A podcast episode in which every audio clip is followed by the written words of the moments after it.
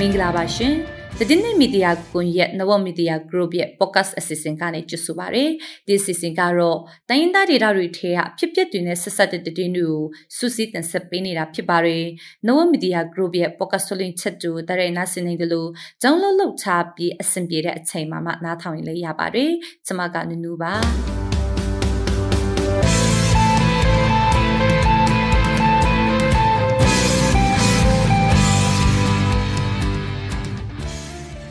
ဒီနေ့မှတင်ဆက်ပေးမယ့်သတင်းတွေကတော့မော်လမြိုင်မြို့မှာရေကြီးရာကနေကလေးငယ်၃ယောက်ရေနစ်သေဆုံးသွားပါတယ်။ကရင်ပြည်နယ်ကျိုင်းစိတ်ကြီးမြို့နယ်မှာစစ်တပ်ကဖမ်းဆီးခေါ်ဆောင်ကြွားတဲ့ပြည်သူ၁၉ယောက်ဟာဒီနေ့ချိန်ထိပြန်မလွတ်လာသေးပါဘူး။လာရှုမြို့ကဇွဲချက်ရွှေဆိုင်ဘုံပေါ်ကွဲမှုဖြစ်ပွားပြီးတဲ့နောက်ဒေသခံ၁၀ယောက်နဲ့အထက်ကိုစစ်ကောင်စီကဖမ်းဆီးချပါတယ်။။ အေယဝတီကျိုင်းပသိမ်မြို့မှာတော့အစာအသောက်ကုန်စည်နဲ့တားငါးတွေကိုရောင်းချရမှာဖက်နဲ့ထုတ်ပြီးရောင်းရမယ်လို့စစ်ကောင်စီကထုတ်ပြန်ထားပေမဲ့မရောင်းတဲ့တူတွေဖမ်းဆီးခံရပြီးတန်ငွေဆောင်နေရပါတယ်။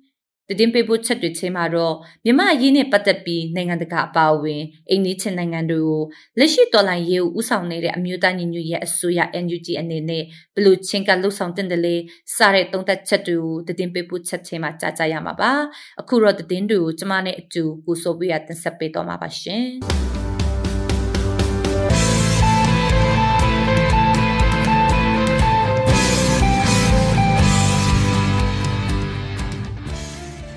လူတယောက်သေဆုံးပြီး15ယောက်ဒဏ်ရာရရှိခဲ့တဲ့ရှမ်းပြည်နယ်မြောက်ပိုင်းလာရှိုမြို့မဈေးကြီးထက်က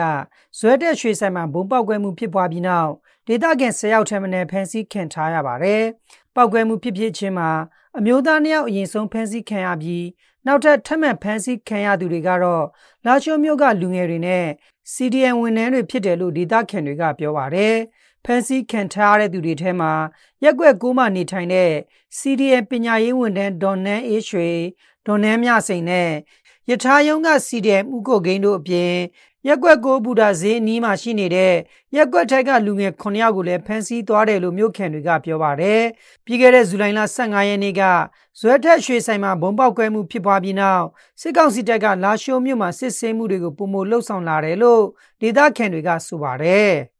မွန်ပြည်နယ်မော်လမြိုင်မြို့မှာမိုးအဆက်မပြတ်ရွာသွန်းပြီးရေကြီးရာကနေကလေးငယ်၃ယောက်ရေနစ်သေဆုံးခဲ့တယ်လို့မြို့ခံတွေနဲ့အရက်ဘက်အဖွဲ့အစည်းတွေကပြောပါတယ်။မော်လမြိုင်မြို့တီရီမင်္ဂလာရက်ကွက်ကအသက်73နှစ်အရွယ်ကလေးငယ်2ယောက်နဲ့တီရီမြန်ရက်ကွက်ကအသက်1နှစ်ခွဲအရွယ်ကလေးငယ်1ယောက်ရေနစ်သေဆုံးခဲ့တယ်လို့မြို့ခံတွေကဆိုပါတယ်။ အသက်73နှစ်အရွယ်ကလေးငယ်နှစ်ယောက်ကတော့ဘောလုံးရည်ထဲကြားတဲ့အတွက်လက်စီယာကနေရင်နုတေဆုံးခဲ့တာဖြစ်တယ်လို့အဖိုးဖွားနေနေနေတဲ့အသက်တစ်နှစ်ခွဲအရွယ်ကလေးငယ်ကတော့အင်ပေါ်ကနေအိမ်ရောက်ဆင်းသွားတဲ့အချိန်မှာရင်နုတေဆုံးခဲ့တယ်လို့ရေဘေးကူညီကိစ္စရေးလှုပ်ဆောင်နေသူတွေကပြောပါတယ်။ ကျွန်းလိန်လ19ရက်နေ့ကမော်လမြိုင်မြို့မှာရေကြီးလာတဲ့အတွက်ပြည်သူတွေဟာနိစ္စရဖုန်ကြီးကျောင်းတွေမှာပြောင်းရွှေ့နေထိုင်ခဲ့ကြပေမဲ့လေလက်ရှိမှာတော့ရေပြန်ကျသွားပြီဖြစ်တဲ့အတွက်သူတို့ရဲ့အိမ်ကိုပြန်သွားကြပြီလို့ရေဘေးကူညီကိစ္စရေးလုပ်နေသူတွေကပြောပါတယ် ကရင်ပြည်နယ်ချိုင်းစစ်ကြီးမြို့နယ်ခလဲတကွန်နိုင်ဒေသအတွင်းမှာဖြစ်ပွားခဲ့တဲ့တိုက်ပွဲအတွင်းလူသားတိုင်းအဖြစ်ဖမ်းဆီးခေါ်ဆောင်ခံလိုက်ရတဲ့ဒေသခံ16ယောက်ဟာဒီနေ့အချိန်ထိပြန်မလွတ်လာသေးဘူးလို့ဒေသခံတွေကပြောပါရယ်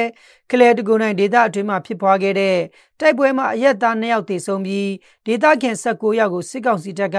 လူသားတိုင်းအဖြစ်ဖမ်းဆီးခေါ်ဆောင်သွားခဲ့တယ်လို့ဒေသခံတွေကဆိုပါရယ်ခ လဲတကူနိုင်ဒေသအတွင်းကိုစစ်ကြောင်းထိုးဝင်ရောက်လာတဲ့စစ်ကောင်စီတပ်နဲ့ကရင်အမျိုးသားလွတ်မြောက်ရေးတပ်မတော် KNL တပ်ရင်16နဲ့ငကနီစစ်ကြောင်းပူးပေါင်းတပ်ဖွဲ့တို့ဟာဇူလိုင်လ14ရက်နေ့ကတနေကုန်တိုက်ပွဲဖြစ်ပွားခဲ့ပါတယ်။အဲ့ဒီနေ့ကစပြီးဒီနေ့အချိန်ထိပြစ်ခတ်မှုတွေတင်းမာမှုတွေဖြစ်ပွားနေတယ်လို့ဒေသခံတွေကပြောပါတယ်။ဇူလိုင်လ14ရက်နေ့ကတိုက်ပွဲဖြစ်နေတဲ့အချိန်မှာခီးတဲ့တင်ကားတစ်စီးဝင်ရောက်လာပြီး အဲ့ဒီခီးတဲ့တင်ကားကိုစစ်ကောင်စီတပ်ကကြီးကွယ်ရရှိဖို့ကားကိုရက်ခိုင်းပြီးပြစ်ခတ်မှုတွေပြုလုပ်ခဲ့တယ်လို့ငကနီစစ်ကြောင်းကထုတ်ပြန်ထားပါတယ်။စစ်ကောင်စီတပ်ကခီးတဲ့တင်ကားကိုပြစ်ခတ်ခဲ့တဲ့အတွက်ကားပေါ်မှာစီးနှင်းလိုက်ပါလာတဲ့ခီးတဲ့အရက်သား2ယောက်သေဆုံးခဲ့ပြီးကြံခီးတဲ့18ယောက်ကတော့ဒဏ်ရာကိုစီရရှိခဲ့ကြသလို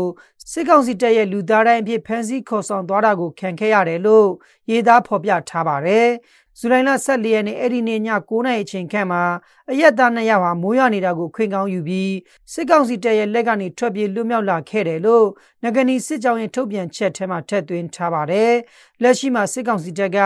ခီးတဲ့တင်ကားပေါ်ကခီးတဲ့15ယောက်အပြင်ဇူလိုင်လ15ရက်နေ့ကခြံလုံနေတဲ့ပလေရွာသား၄ယောက်ကိုလည်းဖမ်းဆီးသွားတဲ့အတွက်လက်ရှိမှာစစ်ကောင်စီတပ်ကအရက်သား16ယောက်ကိုဖမ်းဆီးထားဆဲဖြစ်တယ်လို့နဂနီစစ်ကြောင်းကဆိုပါတယ် ပသိမ်မြို့မှာအစားအသောက်ကုန်စည်နဲ့တားငါးတွေကိုဖက်နဲ့ထုတ်ပြီးရောင်းဖို့အတွက်တက်ဆိုင်ရာကညွှန်ကြားချပေမဲ့ကျွတ်ကျွတ်အိတ်တွေနဲ့ထုတ်ပြီးရောင်းချတဲ့အတွက်ဈေးတွေတွေကိုစီပင်ဝန်ချမ်းတွေကဖန်ဆီးပြီးတံငွေဆောင်ခိုင်းနေတယ်လို့ပသိမ်မြို့ကဈေးတွေတွေကပြောပါတယ်။အေယိုကြည်ကျိုင်းပသိမ်မြို့မှာတနင်္ဂနွေနေ့နဲ့ဗုဒ္ဓဟူးနေ့နေ့ရက်ကိုအစားအသောက်ကုန်စည်နဲ့တားငါးတွေကိုဖက်နဲ့ထုတ်ပြီးရောင်းချဖို့ညွှန်ကြားချပြီးကျွလလဆန်းကနေလိုက်နာမှုမရှိတဲ့ဈေးတွေကိုဖမ်းဆီးပြီးတံငွေ1000ကျပ်ပေးဆောင်ဈေးတွေလို့ တံငွေပေးဆောင်ခဲ့ရတဲ့ကုန်တွေတချို့ကပြောပါတယ်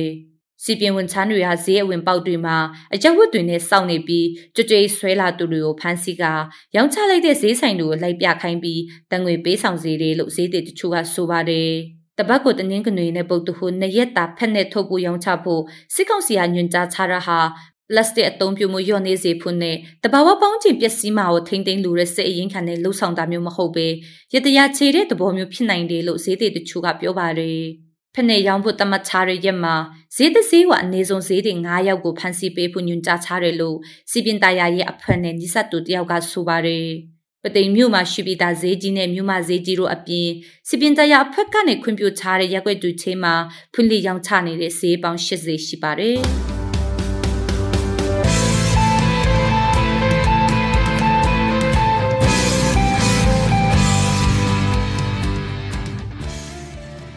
ဆက်ပြီးတင်ပေးဖို့ချက်ကိုနားဆင်ကြရမှာပါ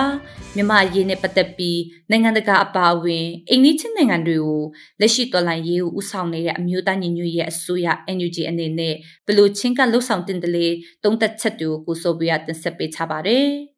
အမျိုးသားညီညွတ်ရေးအစိုးရ NUG ကိုတရားဝင်အစိုးရအဖြစ်အတိအမှတ်ပြုရေးနိုင်ငံတကာအပါအဝင်အိန္ဒိချင်းနိုင်ငံတွေနဲ့ဆွေးနွေးမှုတွေတွေ့ဆုံမှုတွေကိုအလင်းတင်သလိုလှုပ်ဆောင်နေကြပါတယ်။ နိုင်ငံတကာအပြင်အိန္ဒိချင်းနိုင်ငံတွေနဲ့အာဆီယံနိုင်ငံတွေကတော့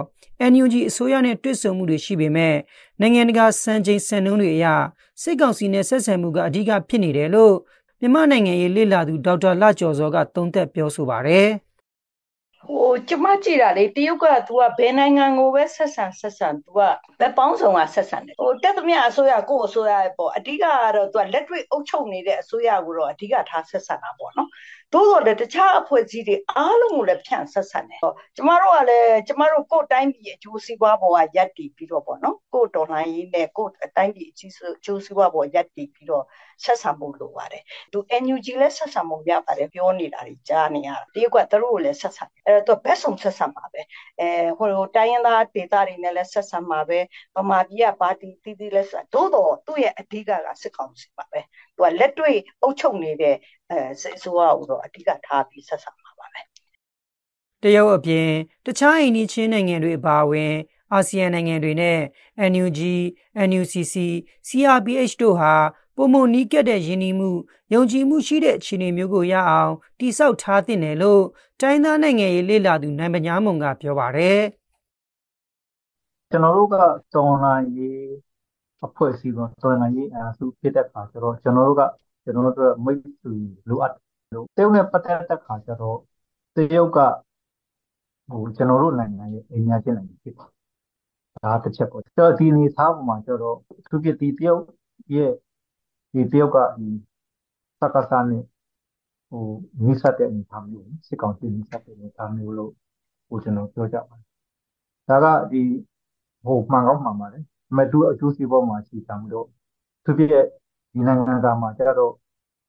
နေမီဒီကိုဘယ်သူကထိန်းသိမ်းနိုင်လဲဆိုတော့ဒီလူထုမှာ plot လေးရှိတယ်မိတ်ရှိတယ်ဆိုတဲ့အချက်ရနောက်တော့ဟိုနိုင်ငံကမှာရှိတဲ့ဗာလဲ international law လိုက်နာဘယ်လောက်ထိလိုက်နာဆိုတဲ့ချက်ဒီအပေါ်မှာအခြေခံမှုတော့အဲ့ဒီအစိုးရပုံမှာဆက်ဆံကြတဲ့အခါကျတော့အခုဒီတရုတ်အပါဝင်ဝင်ဒီနိုင်ငံကအများစုကဒီစစ်တပ်ကနိုင်ငံကိုထိန်းထားနိုင်တယ် ဆိုတဲ့အယူဆမှာသူအခြေခံပြီးစဉ်းစားကြတာနားလာပြီအဲ့လိုပုံစံဖြစ်တဲ့အခါကျတော့တရုတ်ကလည်းဒီပုံမှာစဉ်းစားတယ်လို့ကျွန်တော်နားလေပေါ့ဒါတစ်ချက်ပေါ့နိုင်ငံတကာကကြည့်တဲ့အချက်တွေကိုသိပြီးဆိုရင်ဒီအချက်တွေအပေါ်မှာတော်လှန်ရေးအင်အားစုတွေ NUG ဆိုရတခြားစစ်ကောင်စီကိုတိုက်နေကြတဲ့လက်နက်ကိုင်အဖွဲ့တွေအနေနဲ့လက်ရှိမြေပြင်ကအနေအထားတွေကိုနိုင်ငံတကာကိုသိအောင်လှုံ့ဆော်ပြီးချင်းကန့်သင့်တယ်လို့နိုင်မညာမုံကဆက်ပြောပါတယ်။ဒါကြောင့်တေချာတာတစ်ခုကတော့ NUG အပါအဝင်တော်လှန်ရေးအင်အားစုတွေအားလုံးကလူမှုစိတ်ပြအောင်မလုပ်သင့်တယ်လို့အစိုးရအဖွဲ့ရဲ့စွမ်းဆောင်ရည်တွေကိုလည်းပပြည်သူကကိုးစားလာအောင်တင်ပြဖို့တာဝန်ရှိတဲ့အပြင်လက်ရှိအရှိပကတိနဲ့မကင်းကွာတဲ့ပြည်သူမျော်လင့်ချက်ကိုဖြစ်ထွန်းစေဖို့လိုအပ်တယ်လို့ဇူလိုင်လ၄ရက်နေ့ကလုပ်တဲ့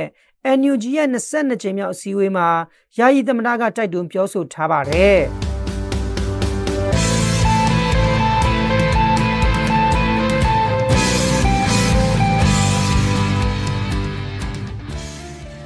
ဒီနေ့ရဲ့တည်င်းစီစဉ်ကိုဒီမှာပြရနာမှာဖြစ်ပါရရှင်။တိုင်းရင်းသားဒေတာတွေထဲကအဖြစ်အပျက်တွေနဲ့ဆက်ဆက်တဲ့တည်င်းတွေကိုတည်င်းနဲ့မီဒီယာကွန်ရက်ဝမ်းကြော်သားတွေကတင်ဆက်ပေးခဲ့တာဖြစ်ပါတယ်။တည်င်းနဲ့မီဒီယာကွန်ရက်တည်င်းဌာနရဲ့ podcast လေးချက်တူအနားဆင်နေကြတဲ့မိဘပြည်သူအားလုံးရှင်လန်းချမ်းမြေ့ကြပါစေရှင်။